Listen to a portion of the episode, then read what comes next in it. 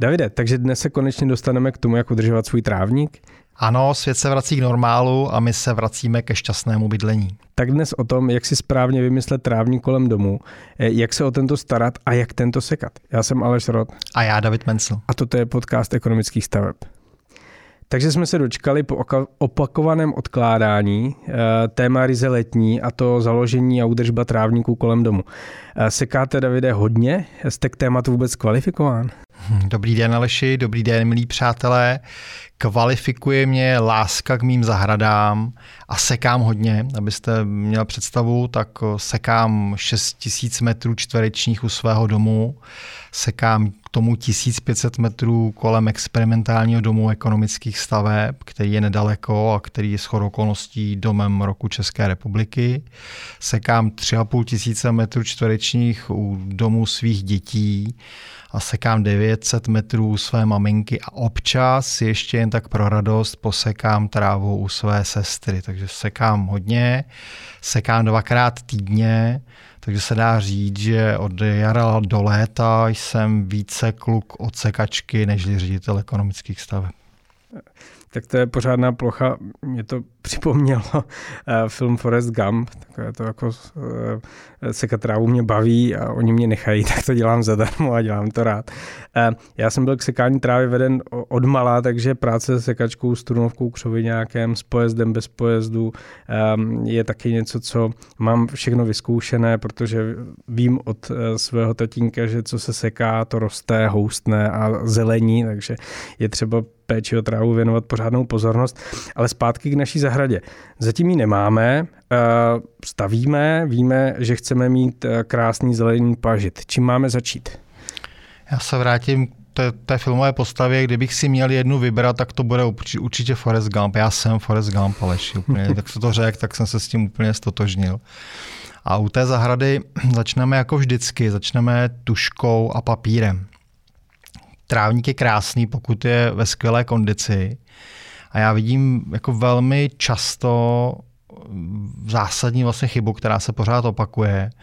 A ta chyba začne tím, že eh, stavba odejde od, od, od stavby, předá vlastně dokončený dům, uklidí pozemek po sobě, srovná pozemek a ten budoucí majitel bez toho, že by zásadně přemýšlel o své budoucí zahradě a zásadně přemýšlel o tom, kde tráva pro něj bude mít trávník, pro něj bude mít hodnotu, tak vezme pytel travního semene a, a zase trávu vlastně všude, vlastně na celou plochu svého budoucího pozemku. A to je z mnoha jako důvodů špatné řešení. Hned, hned první krok jako velmi špatný. My bychom si měli vždycky uvědomit, že ten trávník nám přináší nějakou zásadní hodnotu, ale přináší nám tu hodnotu jenom někde. Měli bychom si uvědomit, že nemusíme všude mít trávu, že můžeme používat i jiné možnosti a dneska si určitě spolu probereme. Měli bychom se snažit mít trávník jenom tam, kde ho opravdu využijeme, mít méně trávy, a, ale skvělou trávu. To znamená, měli bychom začít tuškou a papírem. Vlastně, když se vezme projekt svého domu, tak jeden z prvních výkresů, které dostanete do ruky, je zastavovací plán pozemku, to znamená pozemek, kde jsou vyznačené hranice vaší parcely. Je v tom zastavovacím plánu vyznačená stavba domu, všechny takové ty důležité věci, přípojky, revizní šachty, to znamená, vidíme tam všechno podstatné a můžeme si velmi dobře rozmyslet, kde pro nás bude trávník mít smysl a kde zvolíme nějaké alternativní řešení. Vy Aleši máte kolem domu všude trávu? Eh, trávy mám hodně, ale ne všude. Eh, Přijezdová cesta do dvě garáže nám jako vysekává v pozemku takovou zelenou podkovu, která jde kolem celého domu, ale eh, jak jste o tom mluvil, máme zakurované okrasné záhony, máme stromy, máme bazén, máme terasu, takže zpočátku té trávy a při stavbě toho plevele tam bylo o mnoho víc metrů čtverečních, než je tam teď té trávy a naprosto souhlasím s tím, co jste říkal. Méně je někdy více, ono se to i lépe seká, když se nesnažíme maximalizovat počet té trávy, ale naopak jako přemýšlíme o tom, jak ji využívat a jak využívat ji tak, aby byla hezká, aby, aby jsme opravdu po ní jako rádi chodili bosí a ne, aby jsme měli eh, nervy z toho, kdo to zase kdy poseká, že se to nestíhá. Hmm, je to, to přesně tak. Já jsem se těšil, že vás nachytám na trávě, ale ani na trávě vás nenachytám. No. Co se dá dělat, tak někdy příště. A už těch témat mám ještě hodně jako připravený.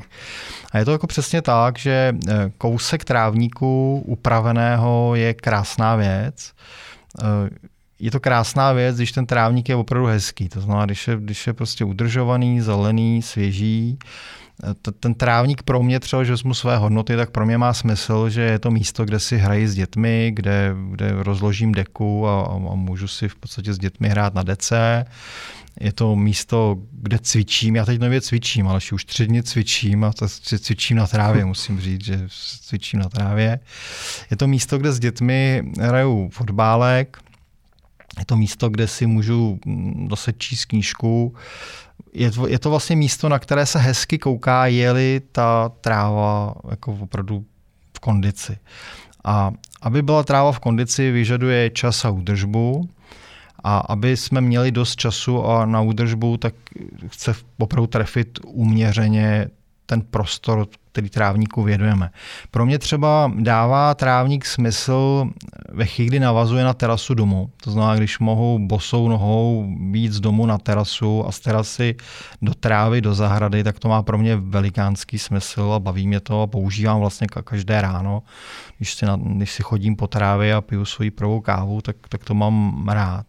Ale už třeba pro mě trávník nedává smysl a velmi často to vidím v předzahrádkách před těmi domy. Čas, často vlastně vidím vidíte, ta předzahrádka je specifický prostor, kde kde je tepelné čerpadlo, kde je revizní šachta vody a revizní šachta kanalizace, chodníky. To znamená, je to prostor velmi členitý. A já vidím své sousedy, jak tam obsekávají sekačkou, jak, jak opravdu před zahrádkou, která je maličká, jak sekají neskutečně dlouho a neposekají to jenom sekačkou a musí vzít strunovku, protože v podstatě se všude nedostanou. To je tam třeba pro mě trávník smysl nedává. Já třeba před zahrádku bych vždycky vyřešil tak, že vlastně pod, pod kůru a pod folii vlastně schovám nějaké hezké okrasné keře, které se střídavě kvetou a pořád je na co koukat. Schovám tam nějaký malý strom. Udělám to právě tak, abych to nemusel plít, to znamená, božu tam vlastně kůru a, a, a folii ale nemá smysl pro mě vlastně mít před zahrádce trávník. To samé vlastně prostory často vlastně mezi domem, z boku vlastně domu a, a plotem. Jo. Tam to je prostor, kam těžko v podstatě půjdu s dětmi hrát fotbal, těžko si tam někdo lehne na tu deku, ale přesto tam spousty lidí má trávu a jiný seká. Nepřenáší to opravdu žádný efekt, jenom jí tam chodí sekat. My, my v těch prostorech potřebujeme udělat dobré průhledy, z oken vlastně domu, protože tam jsou okna, potřebujeme se na něco hezkého dívat.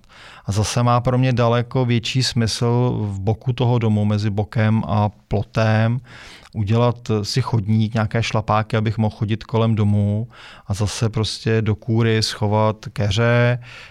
Stavím to vlastně od nízkých keřů po vysoké keře, okrasné trávy, vysoké vlastně nebo vyšší stromy u plotu. Celé to nasvítím s vlastně světlem, tak abych měl hezký průhled z domu jak přes den, tak v noci a, a funguje to parádně, ale mít tam trávu by pro mě vlastně žádný jako smysl nemělo. Já dám dneska do, do popisu našeho podcastu dám odkaz na nějaké fotky, aby bylo vlastně pro naše posluchače představitelné. To znamená, moje vlastně prvá rada je, opravdu přemýšlejme, kam dáme trávu, nepoužívejme trávu jako výplň, když nevíme co, tak vysajeme trávu, protože to je řešení, které nás časem doběhne a, a žádný vlastně, žádnou velkou radost nám to nepřinese. Já bych k tomu možná ještě doplnil z vlastní zkušenosti, že je docela fajn skombinovat eh, ten plán eh, s tím, jaká je realita na tom pozemku, když tam nebydlíte, tak je to těžké se do toho vžít, ale, ale můžete se třeba zeptat sousedů, odkud nejvíc fouká vítr, jestli prostě se tam jako někde víc práší, nebo je tam nějaký hluk od něčeho, abyste si dokázali dobře rozvrhnout, eh, kde budete chtít mít tu terasu, kde budete chtít mít nataženou tu deku a kde naopak prostě eh, budete na návětrné straně, kde, kde ještě navíc eh, doléhají jako zvuky nějaké silnice třeba zdaleka zdaleka, tak a, a v létě je tam 70 stupňů na sluníčku, tak tam asi jako ten čas trávit nebudete, takže si to rozhodnout takhle, protože pak je hezké to zkombinovat s těmi prvky, jako je výřivka, bazén, pergola, kde budete opíkat buřty a to jsou přesně ty místa, kde chcete tou bosou nohou prostě se té trávy dotknout a to mi dává smysl velký. Souhlas naprostý a když už tvoříte projekt s projektantem, tak eh, on, on, on zaměřuje pozemek, takže on vám vlastně poměrně jednoduše vytýčí hranice vašeho domu. On vám ukáže, kde ten dům bude, kde bude terasa, vlastně nějakými kolíky v zahradě.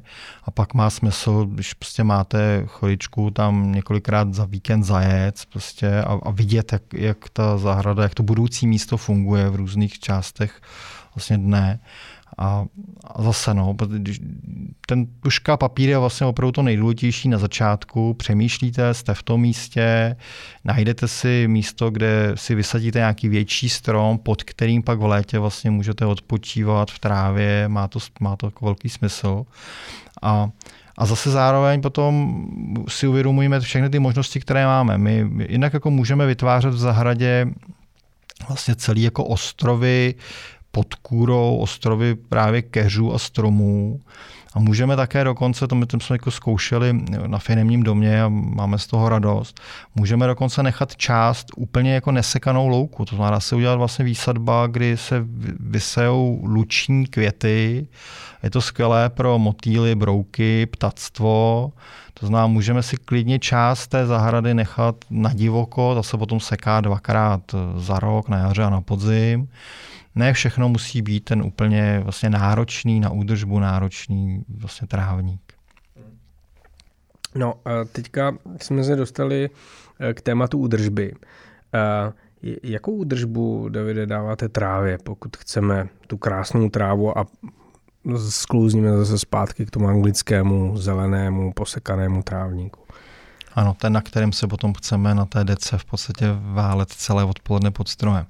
Tak chceme-li hezký trávník, pak Aleši tento musíme jednou týdně sekat. A chceme-li krásný trávník, tady rozlišu hezký a krásný, pak tento musíme sekat dvakrát týdně. To je, to je věc, kterou by si člověk každý měl zvážit, že to už je nějaké množství času, které tomu třeba věnovat. Potom eh, ten trávník musíme během jara a podzimu pohnojit, po každý trochu jako jiným typem hnojiva. A zase musíme vědět, že čím více hnojíme a čím více zaléváme, tím více potom musíme sekat. Tam je naprostá přímá úměra. Čím více hnojíte, tím více ten trávník roste a, a prosperuje, ale také vy potom o to víc musíte sekat. Trávníky bychom měli na jaře a na podzim prořezat nějakou rekultivací, nějakým rekultivátorem. Odborníci se úplně neschodují, jestli na podzim nebo na jaře. Já jsem zkoušel obě možnosti a nakonec dávám přednost tomu prořezávat na jaře ale obě ty varianty vlastně asi fungují velmi dobře. Já potom každé eh, jaro používám postřik na dvouděložní rostliny, bofix, to, to, který mi zbaví ten trávník takových těch rostlin, které tam náletově mm, přiletí a které vlastně v trávníku mít nechci. No a musíme trávu zalévat, to znamená, musíme trávu zalévat. Zaléváte Aleši svůj trávník? Uh, zalévám nepravidelně podle počasí, ale jako zalévám uh, tak, aby dráva dostala vláhu, kterou potřebuje. Uh, plánuji automatickou závlahu a čekám, co mi poradíte. Zatím zalévám ručně uh, hadicí z retenční no, nádrže. Já vás možná překvapím, já jsem sám sebe překvapil, musím říct. Jo. Já jsem sám sebe překvapil, já všechny, všechny své trávníky, které jsem kdy zakládal, jsem vždycky zakládal úplně bez automaticky, bez velkého přemýšlení s automatickou závlahou. To je takové to, že rozvedete, rozvedete trubky vlastně pod trávníkem, a v jednotlivých sekcích, větvích. A do té větve, když se potom přes elektromagnetický ventil pustí, pustí tlak vody, tak, tak vlastně ten tlak vody vytlačí postřikovače v trávníku, které jsou jinak vlastně schované v zemi a automaticky zalévají. A vlastně mi to přišlo jako naprosto jasné a nutné řešení. až jsem si začal dělat přípravu na tento díl našeho podcastu, a já jsem si tu přípravu dělal dlouho, od března, takže ono, jak, jak jsme ho pořád odkládali, tak, tak jsem se opravdu dlouho připravoval. A já jsem začal sledovat, jak jako hodně vlastně tu trávu je třeba opravdu zalévat. A je to pro mě překvapivé, musím říct. Protože jsem zjistil, že vezmu-li nějaký, nějaké minimum, jak, jak trávu musím zalít, aby prosperovala, tak zaléváme trávník od poloviny června do poloviny srpna. Jo, to, v tomhle hmm. vlastně rozmezí stačí trávník zalévat, protože před polovinou června ta přírodní vláha většinou prostě stačí a po polovině srpna už se začne objevovat ranní rosa, která tu trávu vyživí. A z těchto teda dvou měsíců zhruba dvě třetiny dní musíme trávu zalévat, protože také nám do toho spadne nějaký déšť, to znamená ne, ne, nezalíváme každý den. A z toho vlastně vyplynulo pro mě jako překvapivě, že my potřebujeme 40 zálivek za rok. Jen 40 zálivek za rok. To já dokud jsem nad tím nepřemýšlel a nepočítal, tak jsem si neuvědomil, že to je vlastně takhle málo zálivek. A to trochu to mě překvapilo a trochu to změnilo můj pohled eh, na možnosti závlahy. A tady ještě doplním pro naše posluchače. Máme hodně posluchačů, jsem se tady hmm. dozvěděl, že poslouchá nás hodně lidí, všechny zdravím a děkuju za tu pozornost. A máme samozřejmě posluchače z celé republiky.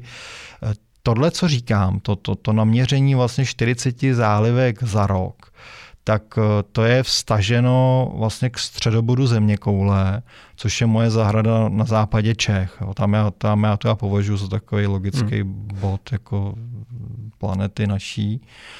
A Orientační bod prostě historicky. Jako, já myslím, že všichni teda se na tom no, shodneme, no, že to, je to taková, takový jako středobod.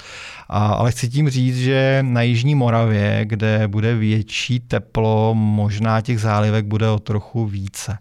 A máme-li nějakého posluchače na Jižní Moravě a má tuhle zkušenost, tak, tak byli bychom za ně rádi, kdyby nám vlastně napsal, jak, o kolik víc se musí zalévat vlastně v jižní části Moravy.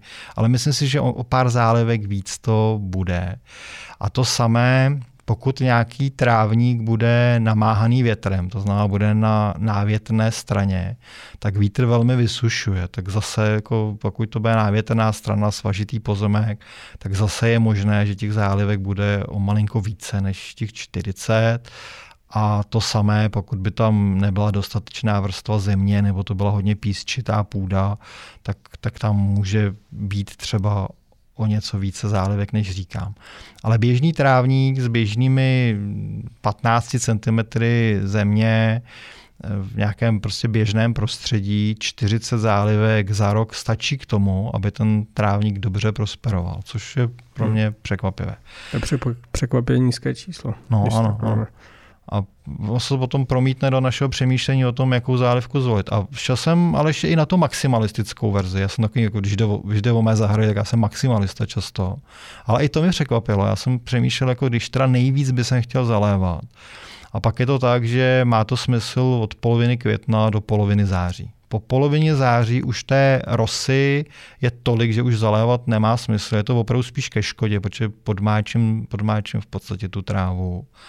A do poloviny května prostě funguje naprosto přirozeně vlastně příroda, takže že před polovinou května zalévat prostě jako nemá smysl. To znamená, a zase je tam nějaký koeficient, nezalíváme každý den, takže myslím si, že, že v tom maximalistickém podání je to zhruba 70 zálivek eh, za rok. A k tomu řeknu ještě jednu myšlenku důležitou, nevyzkoušenou. To teprve budu zkoušet pro naše posluchače. A to jsou hydrogely. To je vlastně myšlenka hydrogelů. Zahradníci znají, protože používají už dneska do květináčů pod vzácné rostliny. A já jsem, já jsem hledal hydrogely. V Česku dokonce probíhá velký výzkum. Češi jsou v hydrogelech vlastně na špičce Evropy. A hydrogel to je věc, která se přidá do země která, a je to, je, to, je to hmota, která je na sebe schopná vlastně vázat vlhko. To znamená, když hodně prší, tak do sebe naváže obrovské množství vody, které potom postupně uvolňuje během vlastně sucha. A... Možná to posluchači znají, to jsou takové ty kuličky na ty pokojové rostliny, že se to dává do vázy místo vody a když do toho nalijete, tak ty kuličky se zvětší, že jo, nasáknou tu vodu a vyživujou to. Tak něco podobného, ale v zemi. Tak a já jsem hledal, já jsem hledal, jak to nekupovat po malých pytlících, jak to koupit hmm. po pytlech a zkusit to dát pod trávník a chci tohle vyzkoušet pro naše posluchače příští rok. Myslím, že příští rok na podzim už, už tu zkušenost budu mít. A mé očekávání, ono to bude, ono to bude hodinářská práce, protože je nutné ten hydrogel dát do takové hloubky, aby na něj dosáhly kořeny trávy, které moc, moc hluboko nedosáhnou. A zároveň to musí být hloubka, kterou neprořežu a nezničím ti tu rekultivací. V podstatě to má budou někde kolem 3 cm hloubky.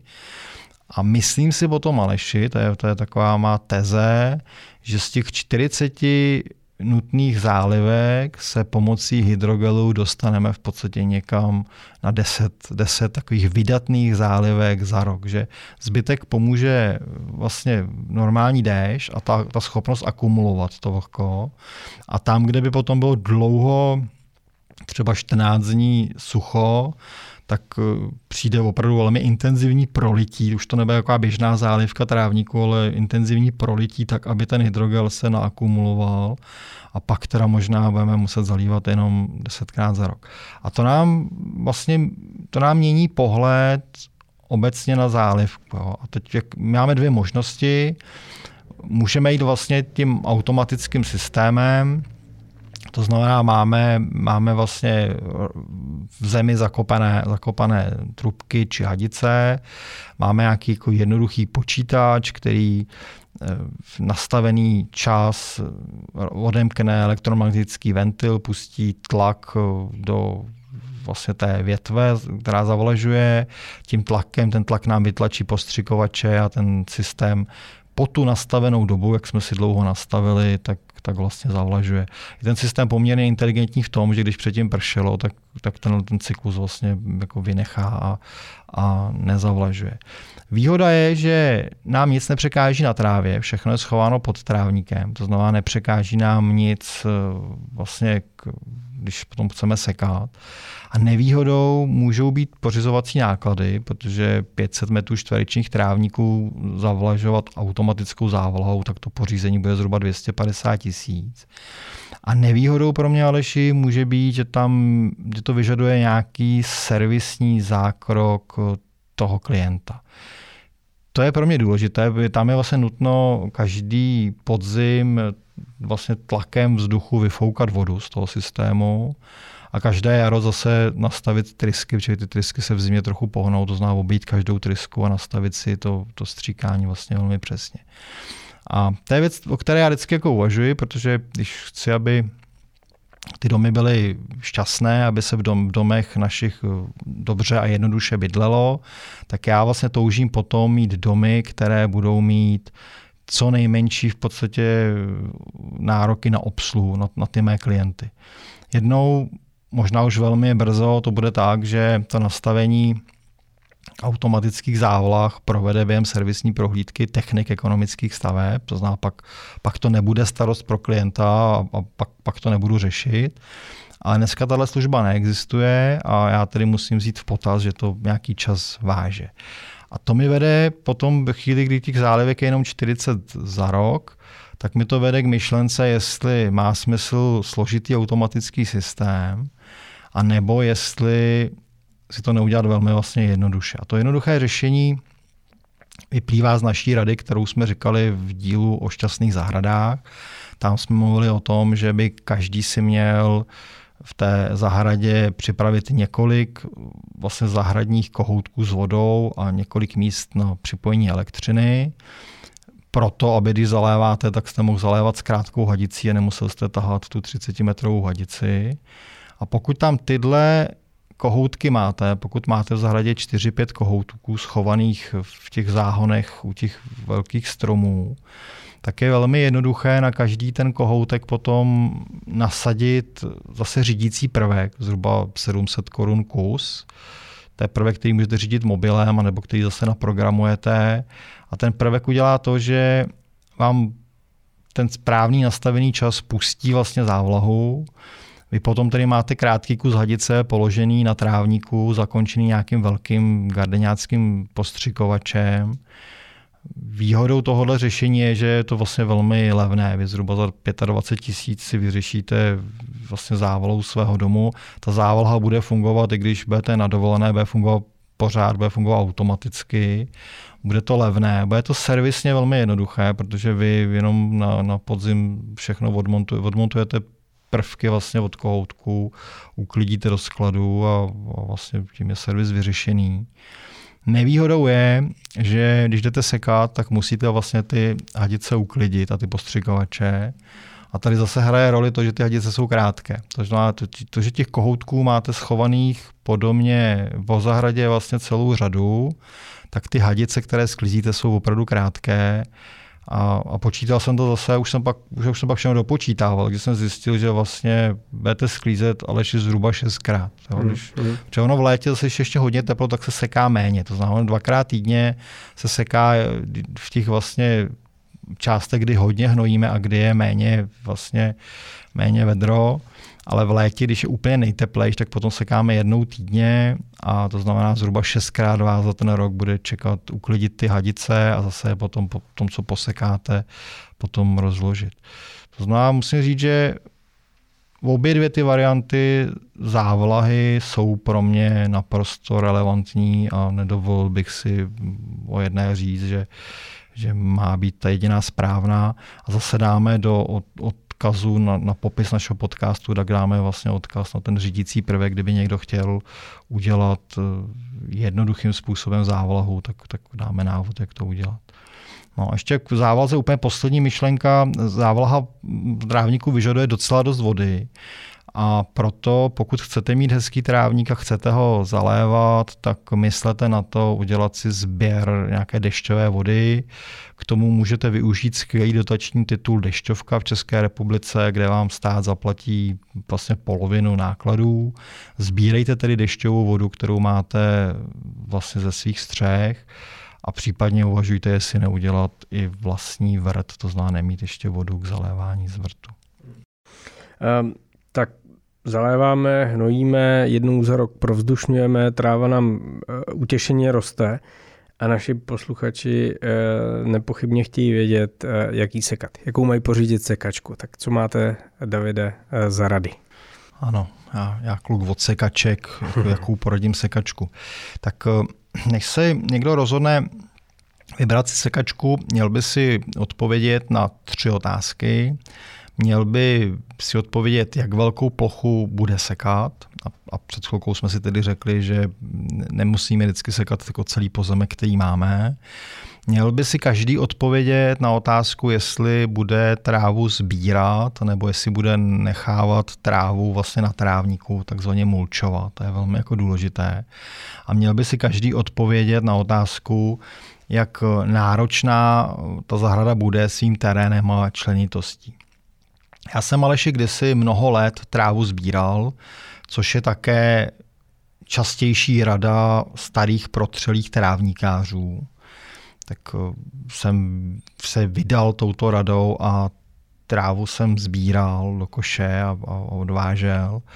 A, ale potom po nějaké zkušenosti, jako opravdu dlouhé, jsem se rozhodl sbírání trávy opustit je to tím, že ve chvíli ten trávník hnojíte a zaléváte, tak té trávy posekané je opravdu hodně a nakonec narazíte na problém, co s ní, co, co s tou trávou. Jo, je jasné, že teď mnoho našich posluchačů křičí kompost, kompost, kompost a já musím rovnou říct, že posekaná tráva se do kompostu právě příliš jako nehodí. Jo, velký podíl trávy v kompostu nefunguje. Kompostovat trávu je, to je spíš jako nouzové řešení, ne, ne, nešli dobré. A navíc eh, kompost zase využije někdo, kdo má záhonky, ale pokud máte okrasnou zahradu, tak ono ten kompost ani moc jako nemáte jako jak využít. A druhý důvod, jako a, pro... A té trávy je opravdu hodně. On si to málo kdo uvědomí, ale jako ono jí přibývá, je hodně, hodně, hodně a to byste musel jako jako téměř eh, mít jako kompostování na kšeft. Ano, ano, ano. To, to mi nenapadlo, to jsem neskusil, a teď jak se to řekl, tak mi úplně zasvítili očička, to bude možná ještě cesta, ale ještě to jsem neskusil. Ale jenom, vymyslíme určitě. Jenom chci říct, že ale jenom strávy jako dobrý kompost neuděláme teda, jo? To, to, bylo by to víc práce. A, a té trávy je opravdu hodně a vlastně paradoxně, čím více se o svůj trávník staráte, tím více té trávy je. A druhý důvod, který mi vedl vlastně k mučování, je vlastně plynulost sekání. Já když vlastně, já když muču, sekám těch 6000 metrů čtverečních, tak na Rideru vlastně tu, tu zahradu obsloužím za hodinu a půl. A když bych to chtěl ale sbírat, tak ta doba bude zhruba čtyřikrát delší, protože prostě okamžitě naplním koš, i na ten, i na ten velký sekačce naplním koš, musím ho odvést. No, prostě ztratí to plynulost a pro mě, když to ztratí plynulost, tak to ztratí efektivitu. A pro mě, jak jsem v svém životě posedlý efektivitou, pro mě kde není efektivita, není radost, Aleši.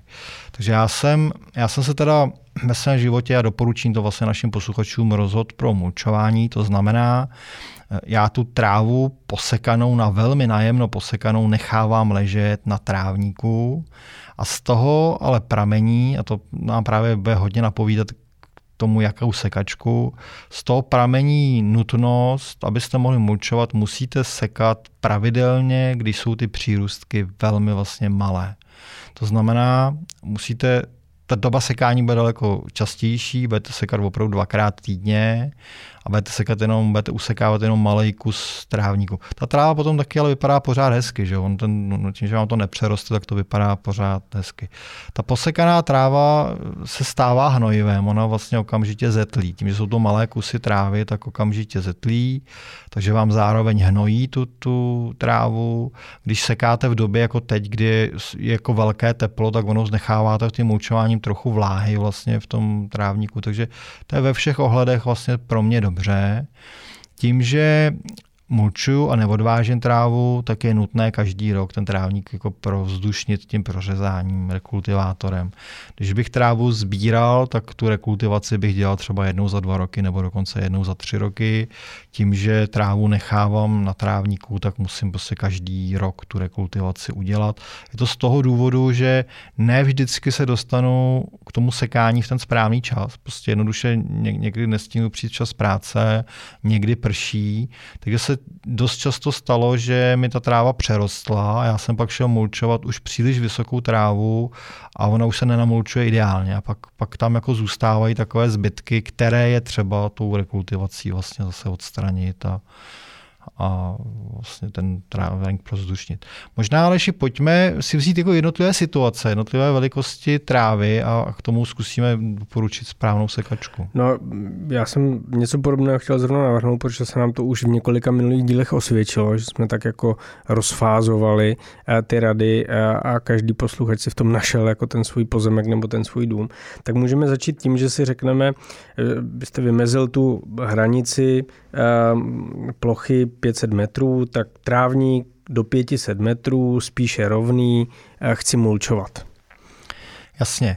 Tak eh, dáváte-li vlastně přednost mulčování, to znamená, budete nechávat trávu na trávníku, znamená to, že budete sekat pravidelně menší přírůstky a bude vám stačit sekačka menšího výkonu. To je důležité. Tím, že sekáte vlastně malé přírůstky, tak vám stačí sekačka vlastně malého výkonu a já bych v takové variantě sáhl po vlastně některé z elektrických bateriových sekaček. Určitě bych se vyhnul tahání za sebou elektrického kabele, to jsem nikdy nesnášel, ale tím, že dneska se, se ta technologie výrazně posunula a už jsou elektrické sekačky na baterii, kterou si nabijete, tak mi to přijde pro ty malé plochy a mulčování mi to přijde jako vlastně bezvadné řešení. Pokud jste ten typ, že si čas od času někam jdete zacvičit, tak klidně zvolte sekačku, která vlastně nebude mít samochod, to znamená sekačku, kterou budete tlačit svojí vlastní silou a pak si můžete to sekání na hodinkách zaznamenat jako cvičení. Já bych to takhle určitě dělal. Teda. Hmm. A když budeme se držet ve stejné ploše, to znamená menší zahrada do 500 metrů čtverečních, chceme mulčovat, ale zároveň je ten terén svažitý. Není to rovina, ale jsou tam nějaké prostě eh, převýšení a, a místa, kde už to chce trošku větší námahu, tak co byste doporučil? Jasně, tady pořád bych se držel bateriové elektrické. A ještě doplním bateriová elektrická také, protože je velmi jednoduchá na údržbu. Pro mě vážně je to, aby ten dům byl co nejméně údržbový, včetně příslušenství je veliká hodnota. Jo? Ta bateriová sekačka je velmi jednoduchá na údržbu, jednodušší než, než benzínové motorové. To znamená 500 metrů svažitý mulčování bych se pořád držel bateriové elektrické sekačky, ale tím, že tam je ta svažitost, tak už bych zvolil v podstatě samochod. To znamená sekačku, která už se pohybuje sama, vy pořád na těch hodinkách si to můžete zapnout jako cvičení, oni nepoznají, že netlačíte, takže v podstatě kroužky budou. Jasně. Eh, když bychom eh, tu trávu na tomhle menším pozemku chtěli sbírat, Jasně, já teda bych do sbírání trávy nešel, ale respektuju rozhodnutí někoho, že, že, že sbírat bude. Právě třeba jsme ho inspirovali, že bude chtít vyrábět, vyrábět ten, ten kompost vlastně. Tak ale v tu chvíli, pokud sbíráte, tak já už doporučím sekačku s benzínovým motorem a samochodnou. Eh, pro ten sběr je nutný větší výkon motoru, a ten benzínový motor má prostě větší výkon, než mají elektrické. Oni výrobci sekaček říkají hledat, co se tohle je taková opravdu se zkušenost nás, co jsme toho posekali opravdu hodně. Takže jakmile chci sbírat, potřebuji větší výkon, jdu do benzínového motoru a zvolil bych samochodnou sekačku, protože naplněný koš třeba jako lehce mokré trávy je těžký a to už prostě tlačit opravdu nechcete. To znamená, si sekačku, která tu pozbíranou mokrou trávu sama odveze. Hmm. Když se posuneme o řád výš, to znamená, mám zahradu kolem tisíc metrů čtverečních, chci mulčovat, je spíše rovná. No, zase bych se vrátil k elektrická bateriová, ale tentokrát už se samochodem. Tisíc metrů už je docela jako velká plocha. Já, já jsem samozřejmě vyzkoušel ledacos na svých velkých zahradách, takže dá se, to, dá se to ucvičit, dá se to utlačit, ale asi bych zvolil samochodnou sekačku, elektrickou bateriovou a tisíc metrů už by mi vedlo k myšlence mít náhradní baterii, kterou si vyměním, aby se mi nestalo, že mi někde ve dvou třetinách dojde baterka a já budu steklý, že se na to musím prostě dívat, než se přes noc dobiju. Takže s náhradní baterií. Mhm. Když mám uh, ten trávník, eh, řekněme kolem tisíci metrů, který už je opravdu jako svažitě náročný a tvarově, nebo, nebo mám větší trávník kolem dvou tisíc metrů, zkrátka už to není taková jako jednoduchá, hezky obsažitelná plocha, chci mulčovat, tak je to ta hranice, kdy, se, kdy budu přecházet ze sekačky na, do, na větší úroveň, do většího levelu. No já jo, to už je moje řešení, ale to je, to je, to je moje, moje milované řešení. Mám krásný rider, musím říct. Jo, to je rider ten vás vlastně vozí. Mezi traktorem a riderem je ten rozdíl, že rider má ty, ty to žací ústrojí vlastně před přední nápravou a má natáčenou zadní nápravu, takže on je extrémně, extrémně manévrovatelný, extrémně rychlý. To znamená ty velké zahrady, 2000 metrů, nebo i tisícmetrová zahrada, když už by byla opravdu velmi jako svažitá, tak tam já už bych sáhnul po takovéhle vlastně technice a, a po rideru, to už se vlastně jako by pro mě vyplatí.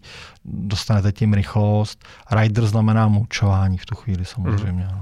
A když bych chtěl stejně velkou zahradu, sbírat, respektive sbírat z ní trávu, tak to je právě ten přechod mezi riderem a trakturkem. To je trakturek. Trakturek má vlastně ty sečící nože mezi nápravami.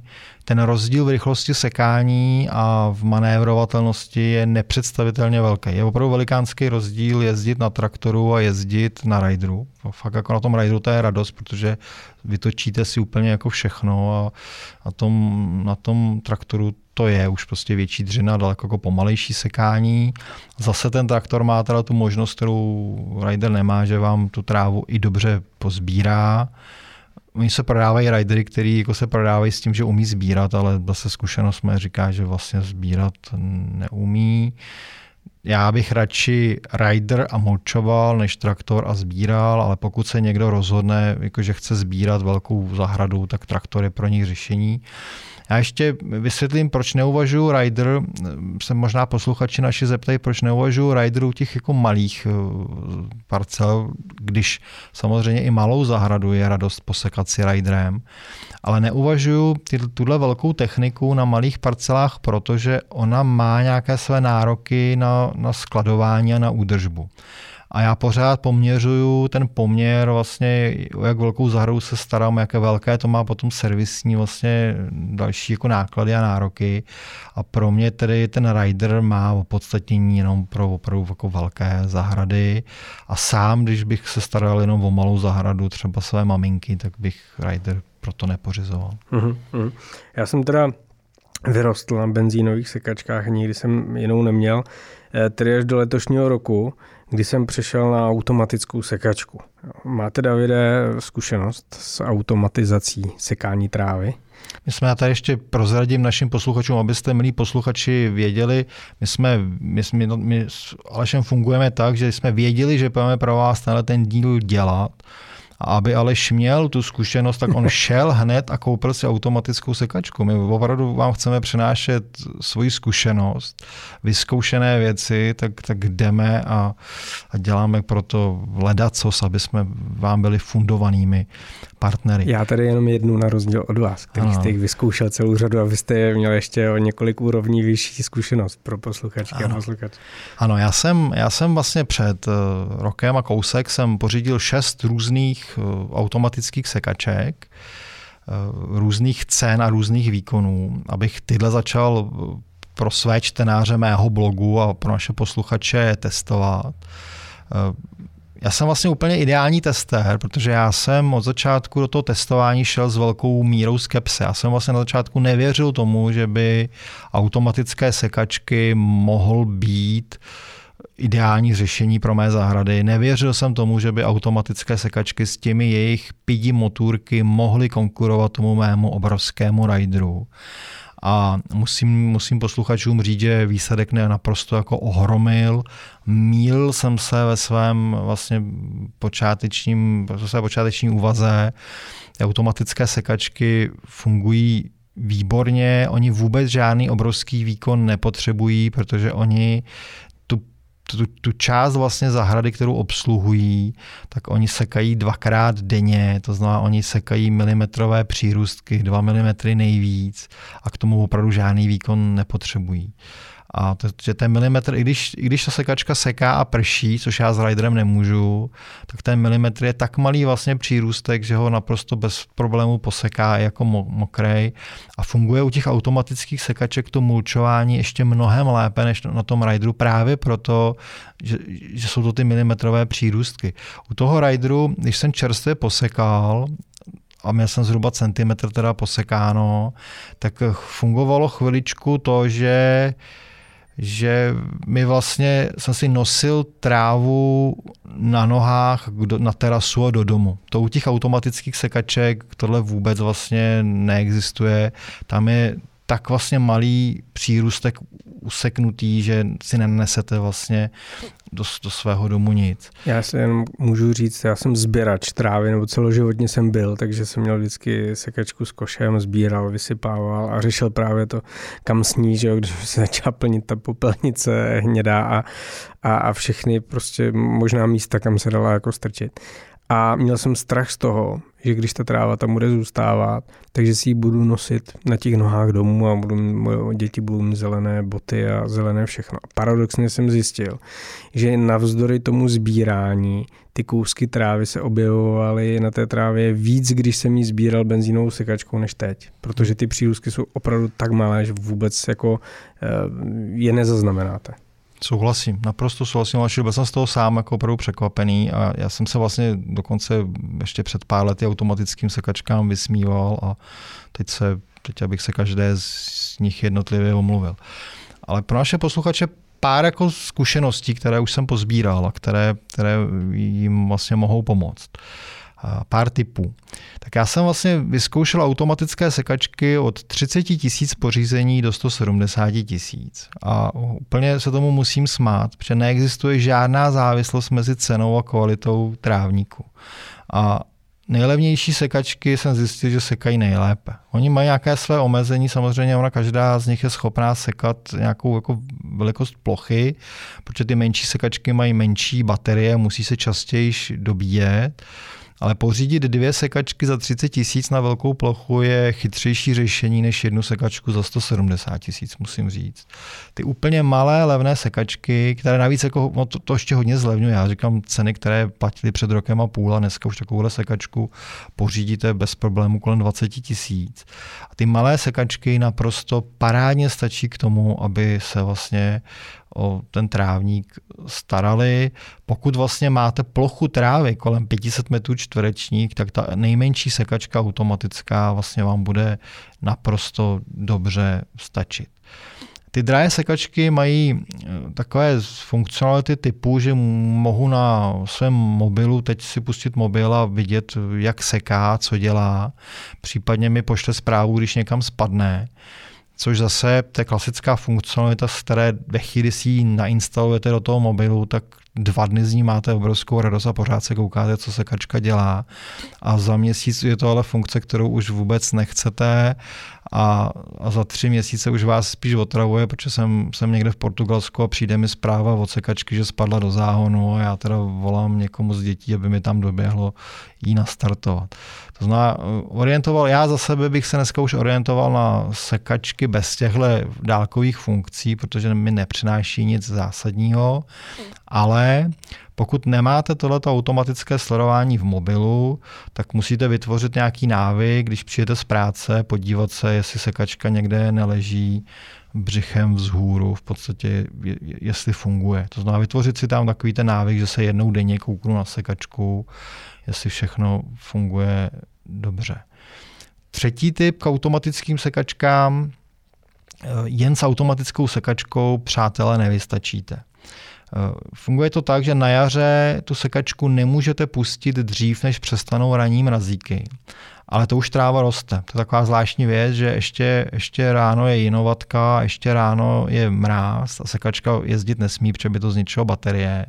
Ale tráva už vám povyroste a vy tedy budete muset na jaře zhruba dvakrát, někdy třikrát tu trávu posekat normální sekačkou, protože zase ještě tu automatickou sekačku na, na svůj trávník máte pustit ve chvíli, kdy je ideálně posekan. To je taková zvláštnost, ale ona tím, jak seká ty přírůstky opravdu maličké, tak ji tam nemůžete pustit do nějaké trávy, která, kde, která je přerostlá o 3 cm.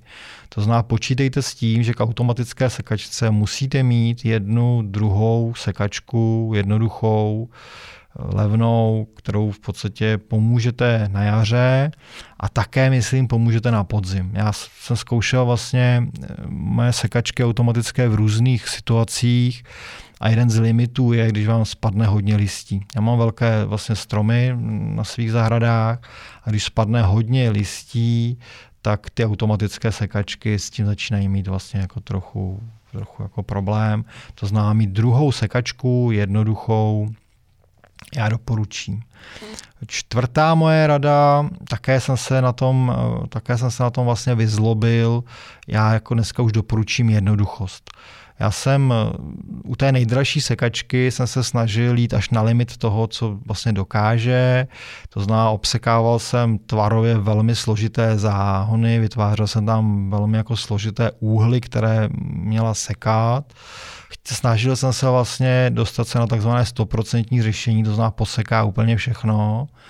A výsledkem je, že mi každý druhý den spadla kolem do záhonu, z kterého už nevěla a, a posílala mi na mobil zprávu, že je v záhonu a, a že neseká. Jo. To byla ta sekačka za 170 tisíc a moje maminka měla sekačku za 30 a ta v podstatě za, za celý rok neměla žádný takovou jako poruchu.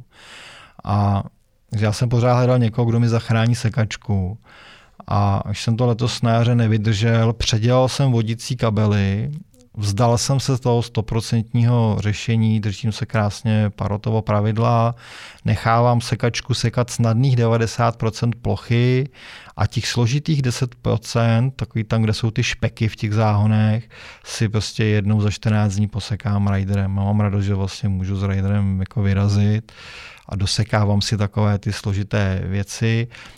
Naprostá část vlastně trávníků je posekána pořád tou sekačkou a, a tím riderem si dělám jenom takové ty složité průjezdy a, a lemy kolem záhonů. A, a vlastně to potom vede k tomu, že tu automatickou sekačku můžete pořídit mnohem levnější, protože jakmile po ní nemáte tyhle ty složité, složitá zadání, tak i jednoduchá vlastně automatická sekačka vám stačí a v těch složitých partích si vlastně pomůžete jako druhou sekačkou, kterou máte. No a ve výsledku to potom pro mě je tak, že pokud pro vás sekání není způsobem relaxace, já, já to tak mám, já, já u sekání relaxuju, já u sekání si třídím myšlenky, tak já jsem si záměrně tu největší zahradu pořád nechal, že si ji sekám sám. Ale pokud nejste tenhle ten typ, pokud relaxujete jiným způsobem a pokud hledáte řešení zahrady, které vás nestojí čas, ale které vám bude přinášet radost tím, že ta zahrada je ve skvělé kondici, tak já pak musím říct, že automatická sekačka je senzačním klíčem ke skvělému trávníku, bez toho, že byste tomu museli dávat prostě velkou míru svého času. A samozřejmě závalohu, pokud zvolíte automatickou sekačku, tak závalohu v takovém případě doporučím tu automatickou, automatickou zabudovanou v zemi. Tady by to, že vám zůstanou hadice na, na zahradě, nefungovalo přirozeně. Jasně. Já potvrzuju to, co jste říkal. Já jsem se taky snažil přiblížit eh, co nejvíce krajům a hledat to stoprocentní řešení. A musím říct, že taky to bylo k vzteku, protože eh, jako ono to není možné už jenom proto, že ta sekačka potřebuje určitý prostor na otočení a u většiny zahrad, aspoň já to tak mám, tak se kombinují různý ty typy krajů. Eh, jednak je to záhon, Jednak je to nějaký obrubník, pak je to nějaká trošku vyvýšená terasa, pak je to třeba zeď domu. A vy potřebujete u každého z těchto míst eh, je, trávníkový lem, že jo, kolem záhonu třeba, vy potřebujete u každý z těchto míst trošku jinak posunout ten kabel, což je pro člověka, který s tím nikdy neměl zkušenost, Eh, docela složité to odhadnout. Takže já jsem eh, si studoval návody, díval jsem se na videa, snažil jsem se co nejvíc jako odhadnout, jak na to přijít a pak jsem stejně jako eh, na několika místech předělával, předělával, až jsem se pak spokojil s tím, že stejně prostě budu muset tu sekačku jednu ze 14 dní vytáhnout, posekat ty okraje a jak jsem se takhle mentálně nastavil, tak už jsem klidnější, protože nemusím řešit to, že mám sekačku a stejně vlastně to nefunguje. Jo, ono je to eh, bezvadná úspora času a, a vypadá to moc hezky a zvlášť, když člověk někam vyjede a pak se vrátí zpátky a má posekáno tak, jak kdyby včera prostě uh, sekal, vysypával a čistil sekačku, tak je to, je to fajn. Uh, mám Uh, jo a musím teda říct, uh, možná některý z posluchačů, který s tím nemá zkušenost, má strach z toho vodícího kabelu. A já jsem z toho měl obavu, jak to tam bude, jestli o to nebudou děti zakopávat, jestli prostě ta sekačka to nepřesekne. A překvapilo mě, že během několika dní ten kabel Eh, který jsem pokládal na trávu, protože už jsem ji měl poměrně, mám ji dobře založenou, mám tam ten drn, tak ono to prostě proroste tou trávou, úplně se to schová a dneska eh, ho nenajdete a musíte opravdu hodně šmátrat, aby, aby ho člověk našel. Jo, takže eh, z toho určitě někdo strach mít nemusí. A mám ještě jednu otázku, když jsme se bavili o té trávě, která nás trávníkáře prostě přivádí jako k debatám úplně na ostří nože. A to je, výška trávy a její měnění eh, během roku. Měníte? No, sam, Aleši, samozřejmě, jako trávníkář, skutečný trávníkář se mění, to je, to je jasná věc. Teď, jakmile začne být takhle hodně teplo, tak jako pustím trávu schválně jako vejš a dám jí jako možnost udržet si nějakou jako vláhu. Takže a naopak jako na jaře, zase když, když jsem v takové té fázi právě kdy prořezávám a kdy, kdy začneme hnojit, tak zase naopak jako jdeme hodně prostě jako na nízko. Takže měním výšku trávy podle průběhu roku, podle, podle vlastně předpovědi počasí a usiluju o to, abych na podzim neměl trávu moc vysokou, aby mi nesplesnivila, jako Aleši splesnivila vám, protože jste ji nestihl posekat. Jsem se dozvěděl tady dneska před natáčením, a tak to je úplně jasná věc. Na podzim to je kritická fáze každého trávníku, když nemáte automatickou sekačku. To už je vyšší dívčí. To už je vyšší dívčí, protože se trefujete do počasí a protože ještě chodíme občas do zaměstnání, tak, tak se stane to, že prostě když můžeme sekat, tak, tak je špatné počasí, prší, neposekáme a a ta tráva narůstá, narůstá a pak nedej bože, aby vlastně přišel rychle sníh a padnul sníh na trávu, tak to je, to je peklo. Takže vlastně přes léto, teďko v těch teplých dnech si pustím trávu trochu výš záměrně a na podzim a na jaře zase zase v podstatě jsem jako nízko, takže hodně si hodně pracuji s výškou trávníku. No. A vystačíte si eh, s riderem, anebo eh, přijde k řeči strunovka, křoviňák eh, kolem plotu a takové ty no, místa? Ale Křoviňáka strunovka je prohra, to jako musím říct jako každému. Asi, asi každý z nás, když si poprvé založíme zahradu, tak se nevyhneme nějakému místu, kde přijde jako do ruky strunovka, ale to berme jako prohru a hned rychle to opravme. Jakmile zjistíte, milí posluchači, že někde máte nějaký detail, který nemůžete posekat tou svojí sekačkou, kterou máte v ruce a musíte jít někam do kolny prostě pro, pro křoviňák nebo strunovku, tak přesně víte, co, jaký detail máte na své zahradě opravit. A opravte to hned, já to mám zase vyzkoušené.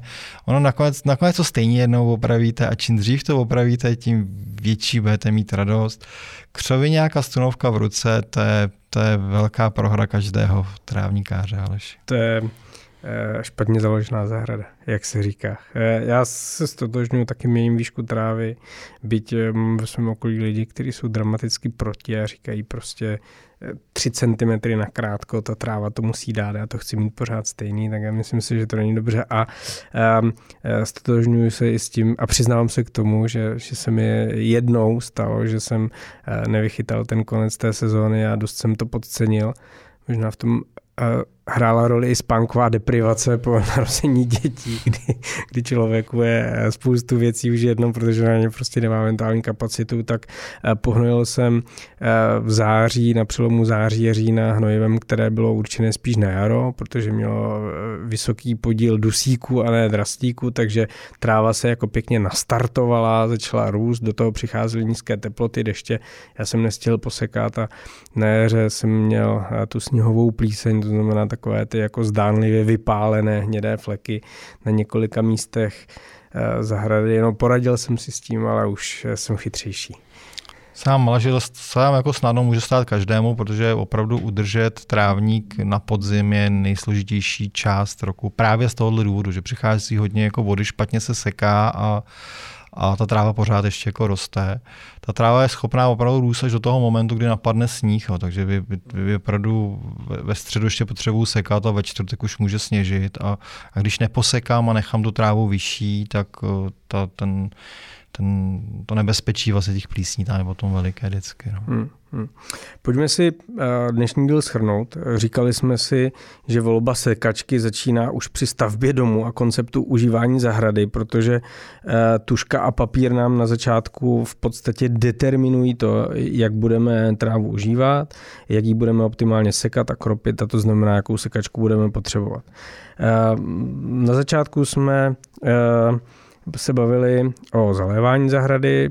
Říkali jsme si, že to není taková věda, jak by se mohlo zdát, eh, protože eh, to takové to jako ruční nebo poloruční zalévání eh, krátkými hadicemi je velmi efektivní, paradoxně ho nepotřebujeme tak, jak by se nám mohlo zdát a je tam zhruba desetinásobná úspora proti tomu eh, sofistikovanému automatizovanému zalévání. Říkali jsme si, že u něj si musíme tak jako zhruba na nějakou tu standardní 500 metrovou plochu trávy před připravit 250 tisíc, kdežto na pořízení základních komponent na tu ruční eh, závlahu 25 eh, tisíc. Nepřímá úměra teda, pardon, neplatí přímá úměra mezi kvalitou sečení a cenou sekačky. Uh, důležitý je charakter trávníku a to, co od zelené plochy očekáváme a hlavně kolik máme času. Uh, říkali jsme si, že na menší plochy, rovinaté plochy se hodí elektrická sekačka klidně bez samochodu, na členitější terény potom elektrická sekačka se samochodem a to v případě, kdy eh, mulčujeme a nezbíráme. Pokud bychom se z nějakého důvodu a vysvětlili jsme si ty situace, kdy eh, je to vhodnější, eh, rozhodli sbírat trávu, což je zejména v případě, že nemáme tolik času, že se, že se třeba jedná i o nějakou nemovitost, kterou neužíváme na denní bázi a přijedeme tam jednou týdně, jednou za 14 dní, tak potřebujeme sbírat, tak potom volíme benzínovou sekačku a na větší plochy nebo členitější plochy je velmi vhodné řešení rider, a to znamená um, v podstatě jako trakturek, který nás vozí, ale nezbírá trávu.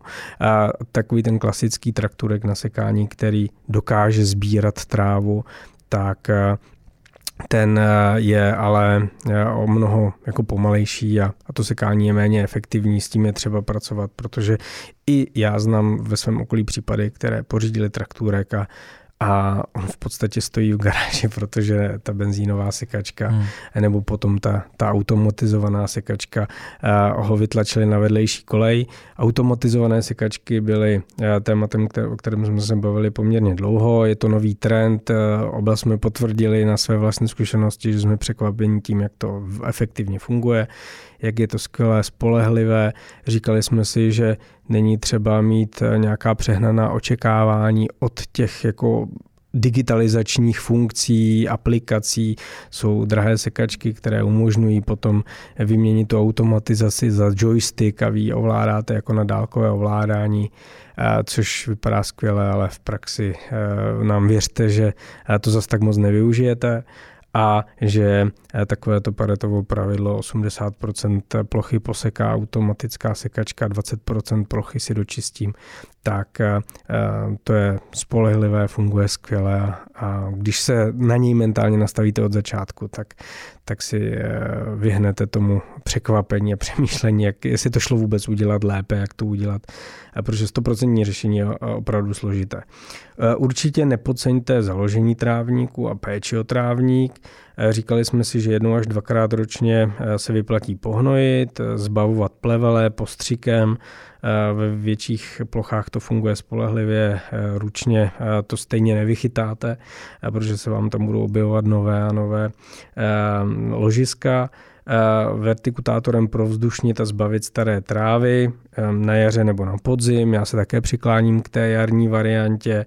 A na podzim můžete aplikovat draslíkaté hnojivo, které zastabilizuje trávu na zimu a umožní předejít sněhovým plíseň, plísním a já ze své vlastní zkušenosti říkám, a to jsme tady jako nezmínili, že je docela fajn na té stavbě Eh, vzít do ruky eh, krumpáč nebo rýč, vysypat, vykopat si tak jako půlmetrovou díru a, a podívat se, jaká je skladba té hlíny tam, protože eh, jiné řešení při založení trávníku bude fungovat na jílovité kamenité půdě a jiné třeba na nějaké jako krásné hnědé zemi, která je někde poblíž řeky nebo potoku a tam v podstatě cokoliv zasadíte, tak vám krásně poroste a nemusíte se třeba ani o tu závalu tak moc starat. Zapomněl jsem na něco, Davide? Ne, ale naprosto skvělá rekapitulace, jako vždy. Je to krásné s vámi točit podcasty a já už našim posluchačům popřeju jenom krásné léto a tím zahrada dělá radost a trávník a tím roste. Naschranou. Eh, já děkuji za eh, vaši pozornost a za to, že nám píšete a dáváte nám pozitivní ohlasy, to nás těší. Budeme ale i samozřejmě rádi, když nám budete dávat nějaké komentáře nebo podněty na další díly. My databázy témat máme, ale rádi je necháme v povzdálí a budeme se tak, jak jsme třeba to v uplynulých měsících dělali, věnovat spíš tomu, co nám vypíšete a o co stojíte. Eh, můžete nám to psát na adresu podcast nebo skrze sociální sítě a my se těšíme zase příště na slyšenou. Pěkný den.